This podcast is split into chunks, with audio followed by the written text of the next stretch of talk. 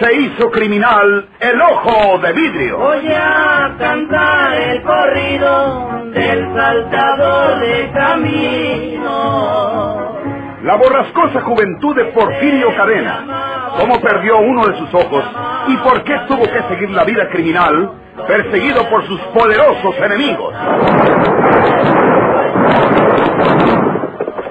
Una nueva serie cantinana del escritor norteño, don Rosendo Ocaña.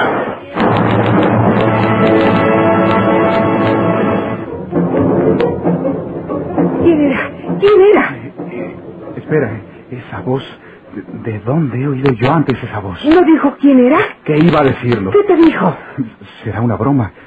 Se trata de una voz de hombre. De un hombre que en alguna parte ha hablado conmigo antes, porque estoy seguro de que he oído su voz. Solo que me pareció que trataba de, de desfigurarla para que yo no lo identificara. Eh, ¿Pero qué fue lo que te dijo? Ah, después de todo, pu- puede tratarse de una broma. Pero, pero ¿quién es capaz de perderse el tiempo haciéndonos bromas? Esa voz dijo más o menos estas palabras. Tengan mucho cuidado, porque esta noche el espíritu de Porfirio Cadena llegará hasta ustedes para matarlos a los dos. ¿Puede ser lo que tú dices? ¿Una broma? ¿A- ¿Alguien que ha seguido de cerca el relato de los periódicos sobre el asesinato de ese muchacho Julio Bernal, que gritó Porfirio Cadena? A- aprovecha las circunstancias para tratar de espantarnos. Pero eh, entonces se trata de alguien que sabe que nosotros tenemos alguna relación con Porfirio Cadena. Más bien, que es nuestro enemigo Porfirio Cadena. ¿Y, y quién es esa persona tan bien enterada? Si pudiera yo recordar a quién corresponde esa voz que me llamó por teléfono. ¿De- ¿Del inspector? Porfirio Cadena, el ojo de vidrio.com. No, no, no, no, del inspector no. ¿De quién? ¿De quién? Trata de acordarte. Eh, por ahí descubriríamos quién nos dirige esa broma. ¿Es una voz conocida? Digo, ¿era una voz conocida? No, no, no, no tan conocida. Porque si fuera tan conocida, la identificaría. O la hubiera identificado, desde luego. Pero el dueño de esa voz debe atenerse precisamente a que no es tan conocido mío como para reconocer su voz. Y entonces se trata de un amigo nuevo o de una persona que recientemente he conocido. Por eso tengo idea de su voz, pero no puedo asociarla con la persona. ¿De quién? ¿De quién es esa voz, Dios mío? Es preciso que sepamos si se trata de una broma o va en ¿Y serio. cómo saberlo? ¿De quién es esa voz? ¿De quién? ¿De quién? La tengo aquí, aquí en mis oídos y en mi mente. Yo sé que la he oído antes. Estoy seguro de haberla escuchado antes, con la diferencia de esa desfiguración que trató de imprimirle ahora. ¿Quién puede ser ese hombre? ¿Qué quiere? ¿Qué fin persigue con advertirnos? Eh, ¿Es solo por espantarnos? ¿O sabe que Porfirio puede salir de la prisión y venir a, a atacarnos? ¿Es un amigo? ¿Es un enemigo? No te confundas tanto, Polo. ¿Cómo puede Porfirio Cadena salirse de la prisión? No te acabo de leer lo que declara el inspector Riverol en su entrevista con el director de la prisión. Porfirio Cadena está en su celda. Se encuentra encerrado tras de los hierros de su celda. Vamos a fantasear también pensando que su espíritu se desprende de su cuerpo por las noches para ser más víctimas. No perdamos la cabeza, Polo. Pensemos con toda serenidad. ¿Qué es lo que vamos a hacer después de esto? Si no descubrimos el origen de esa llamada antes de esta noche, tendremos que pasárnosla en vela, con la pistola en la mano, bien encerrados y dispuestos a defendernos si se presenta ese espíritu del diablo.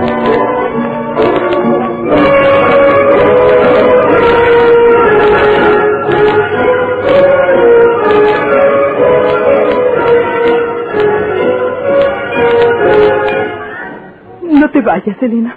No me abandones ni un momento ahora. Es que... eh, Eh, no se vaya, señorita Manzano. Puede quedarse con ella. No se trata de apesadumbrarla más de lo que está, muy justificadamente, puesto que el señor Bernal era tan querido de usted. Anoche, señor inspector. Que mejor te lo diga, Elena. Ella llegaba de la casa de su tía donde rezan los rosarios por su hermano Javier. Julio y yo estábamos conversando junto a la pileta del patio de la privada. Habíamos quedado en que esta noche yo lo acompañaría para acudir siquiera a uno de los rosarios. Sin imaginarme siquiera que el rosario lo iría a rezar luego por Julio, que estaba allí a mi lado, lleno de vida. Eh, Cálmese, cálmese, señorita Osuna, cálmese. Cuando Elena se fue a su departamento, yo lo acompañé hasta la entrada de la privada. Ahí nos despedimos. Recuerdo que le dije que debería tomar un libre porque la noche estaba muy oscura y hasta le señalé un coche negro que se hallaba estacionado en la acera de enfrente, en la oscuridad.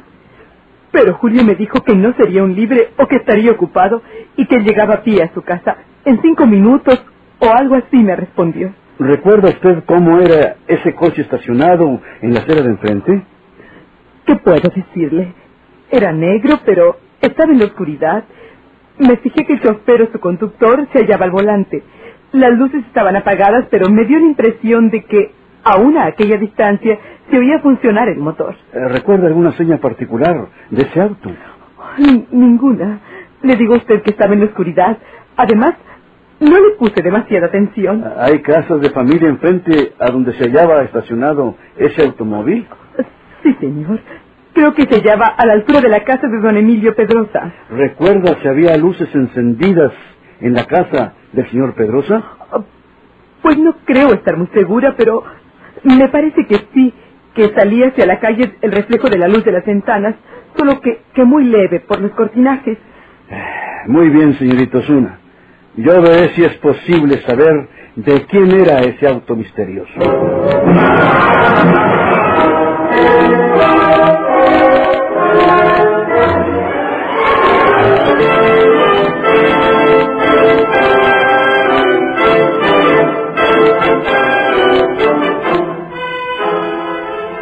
Dígame una cosa, señorita Osuna. ¿En qué establecimiento trabaja usted? En el bazar, el negocio así se llama solamente, el bazar. Es muy conocido. Su propietario es el señor Galván, el director de una de las prisiones del distrito. Muy interesante, señorita Osuna. Permítame anotarlo.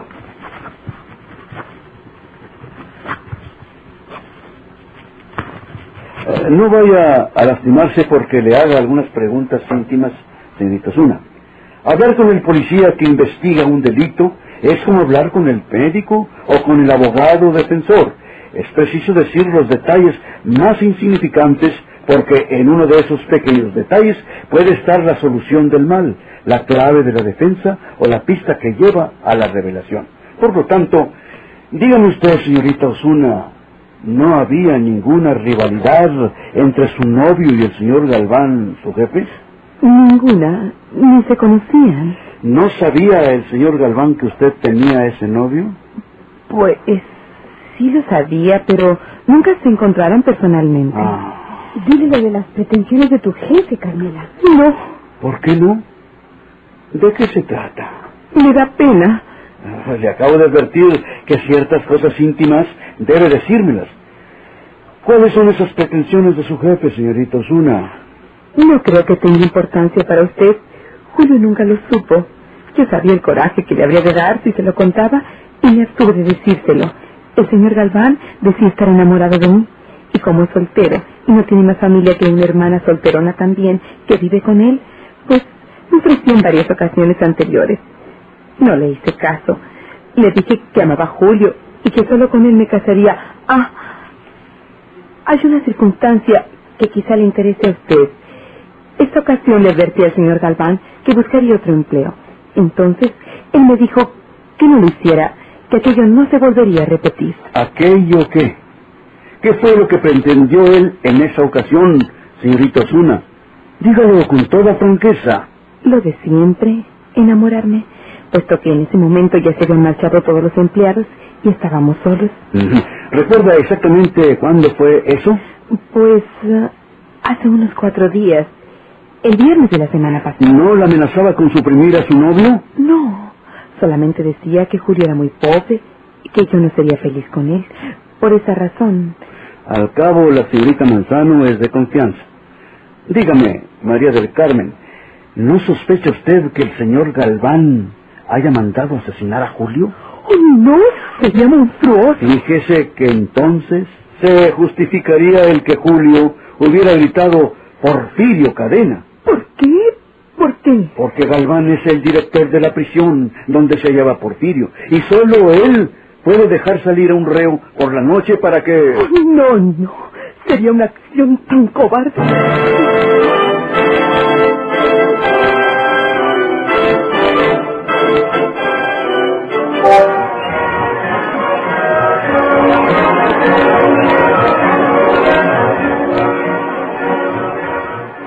Ya sé de quién es esa voz que me llamó por teléfono. Polo, ¿qué dice? Mira, mira, mira lo que dice el periódico de la tarde. Sí. Julio Bernal, el joven asesinado anoche en la calzada de Nonualco, era novio de la señorita María del Carmen Osuna, de quien acababa de despedirse dirigiéndose a su domicilio. Concurren en este caso de sangre algunas circunstancias que se sabe de llamarlas curiosas o misteriosas. La señorita María del Carmen Osuna vive en la privada de Cedro 62 de la colonia de Santa María la Ribera, donde precisamente en el departamento número 16 fue estrangulada por Porfirio Cadena la señorita Victoria Torres, y donde vive también en el departamento 8 la señorita Elena Manzano, que también ha sido molestada y amenazada por el asesino Ojo de Vidrio. Otra circunstancia aún más desconcertante es la siguiente. La señorita María del Carmen trabaja en un negocio que se denomina El Bazar y del que es propietario el señor Alberto Galván, director de la prisión del Distrito Federal donde está preso Porfirio Cadena. La voz de la calle principia a especular en el sentido de que son muchas coincidencias para atribuirlas a la ley circunstancial, y el inspector Héctor Riverol trata de localizar la pista que lo conduzca al descubrimiento del crimen en que la víctima inexplicablemente pronunciara el nombre de Porfirio Cadena. ¿Por qué el joven Bernal, al volverse en la oscuridad y descubrir a su atacante, exclamó Porfirio Cadena? Esta es la pregunta que se hacen todos, que nos hacemos todos, desde el último particular hasta el inspector Riverón. La voz que me llamó por teléfono es la del director Alberto Galván. Polo, no te aventures en una simple suposición. No, no es una simple suposición. Es verdad que solo una vez he oído su voz cuando nos encontramos en el despacho del inspector. Pero estoy seguro de que esa voz de él es la misma que me telefonió. ¿Quién más que él puede sacar a la calle a Porfirio Cadena para que asesine a una persona? Pero ¿por qué había de comisionar a Porfirio, en todo caso, para asesinar a ese joven Bernal? No has entendido. María del Carmen era la novia de Bernal. María del Carmen es empleada del negocio de Alberto Galván. ¿Cómo sabemos si este señor cortejaba a su empleada y haya querido quitar de en medio a Bernal? Ah, eso sí es posible. La vez pasada, con motivo del asesinato en la tienda Las Dos Naciones, los periódicos publicaron las fotos de María del Carmen y Elena Manzano. La señorita Osuna es bonita. Y el viejo Galván debe haber estado enamorado de ella. Pero María del Carmen tenía su novio. Entonces el viejo planeó suprimir a Bernal y se valió de Porfirio Cadena, dejándolo salir de la prisión anoche mismo, seguramente bien custodiado. Asesinó a Bernal y regresó a la prisión. ¿No se explica de este modo el que Bernal haya gritado el nombre de Porfirio al ser atacado? Sí. Lo pronunció porque lo vio, porque lo reconoció. Claro que ni Porfirio ni el viejo Galván pensaron en las circunstancias de que Bernal reconociera a Porfirio al verlo. De lo contrario, le hubiesen dicho que se cubriera el rostro con algo. Confiaron demasiado en sus planes y eso los va a perder. Voy a llamar por teléfono al inspector Iberol. ¿Qué le vas a decir? Ahora verás. No vayas a complicar malas cosas, Polo. No, no lo creas. Lo interesante para nosotros es marcharnos a San Luis. ¿Qué nos importa que descubran o no al asesino? Sí nos importa y muchísimo. Porque si Porfirio le sirvió al viejo Galván quitándole de en medio al hombre que le estorbaba, ahora el mismo Porfirio puede pedirle que lo deje salir para eliminar a sus enemigos. Y Galván no podrá negarse porque entonces Porfirio lo descubre. Es cierto. Y lo mismo que puede salir para buscarnos aquí en la Ciudad de México, puede hacerlo a San Luis. ¿De qué nos sirve marcharnos a San Luis? Oh,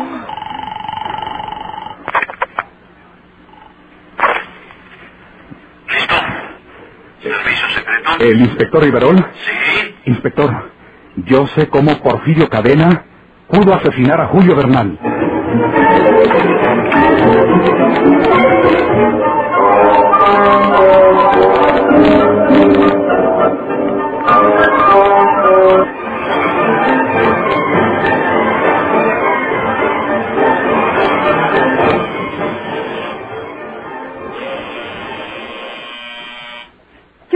Quién es. Por favor, Elena. Buenas tardes. Buenas tardes. ¿Tiene la bondad de informarme si está María del Carmen? Sí está. ¿Quién es? El señor Galván, tu jefe. No puedo recibir a nadie. Eh, permítame pasar, señorita Manzano. Mm, Pase usted. Está muy acongojada. Pobrecita. Buenas tardes, señorita Carmela. Buenas tardes. Eh, no deseo importunarla. Solo he venido a decirle que siento mucho lo ocurrido. ¿Quién lo iba a pensar? A la vez deseo que sepa que estoy para servirle en todo lo que se le ofrezca. Gracias. Eh, este... Eh, Con tu permiso, Carmela. Con... No te vayas. No me dejes sola. Usted, señor Galván, no quería a Julio porque era mi novio. Y nadie más que usted pudo permitir que Porfirio Cadena saliera de la prisión anoche a asesinar a mi Julio. Carmela. Me felicito de que se encuentre con usted la señorita Manzano, que es tan serena. Nadie puede hacer lo que usted dice. Para sacar a un reo de la prisión, ya sea libre o para una diligencia, se necesita la orden de un juez.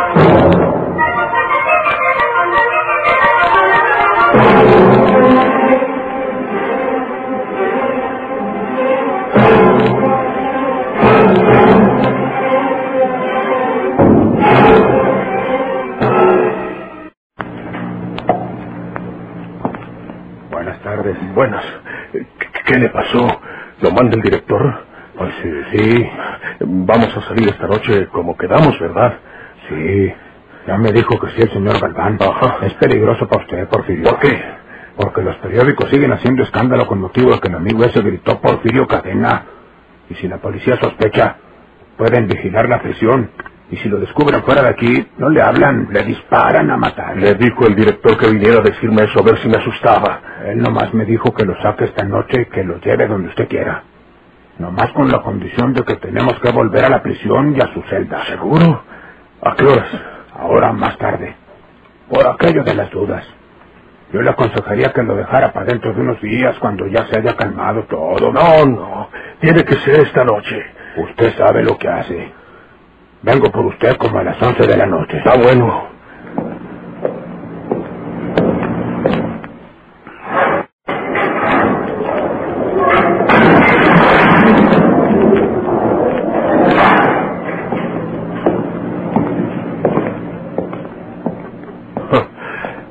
Cuando haya mandado al diablo a los asesinos de Juana, a lo mejor me echo este chofer mal encachado y me largo muy lejos.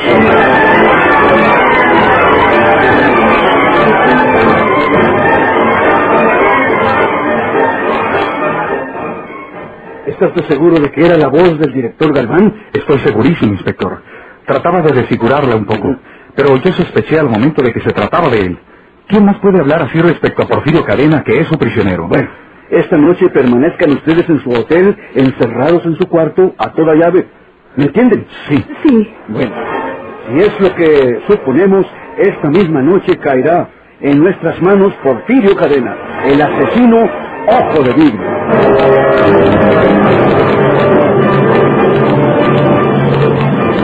¿Por qué se hizo criminal el ojo de vidrio?